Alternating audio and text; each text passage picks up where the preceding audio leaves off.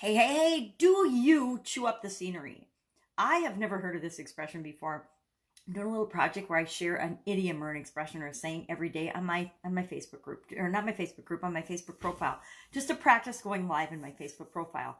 And the idiom that came up today was chew up the scenery. And I thought it meant, you know, you drive really fast and you're, you're missing the scenery because you're going so fast, you're chewing up the scenery doesn't mean anything like that. It means to, and it comes from the acting world, the acting industry, it means to overact, to over dramatize and share and show tons of emotion. We've all seen that in, in movies or in videos or in plays or actually in the real world in sales and marketing. We've seen where people are just over embellishing their stories or overplaying their emotions or overacting.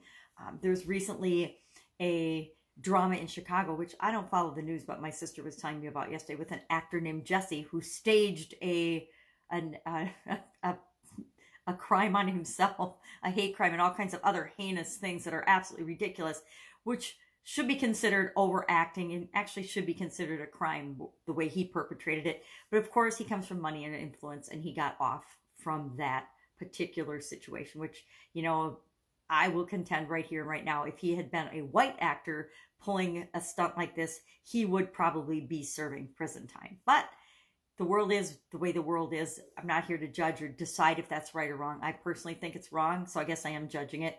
But it's a clear example of manipulating and overacting and behaving in a way that isn't really acceptable or good if we're trying to supersize and grow our businesses, right?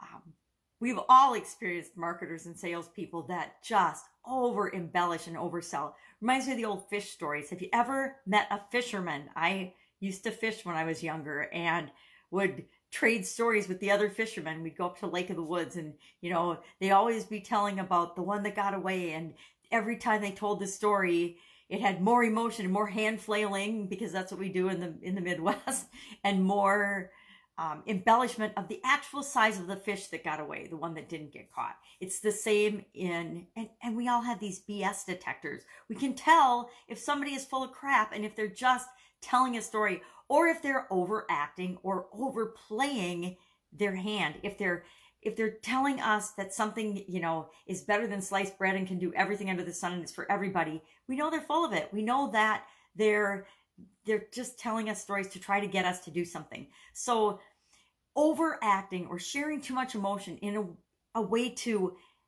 manipulate or to get somebody to do what you want, that is chewing up the scenery. So I learned something new today, which is always fun for me. And I'm trying to think of, well, how am I going to use chewing up the scenery in, in something today? Whenever I learn a new word or I'm exposed to something new or a concept, I like to figure out right away, well, how can I use that? I don't know how I'm going to use that because chewing up the scenery it's definitely something I don't do. If if anything, I underplay things. And I will say women tend to do that. We tend to stay in the middle of the road because that's what's expected of us. We tend to downplay our challenges, but we also downplay our accomplishments and the things that we can do for other people and share with the world. We we don't want to be braggy or show offy, so we just keep everything in the middle.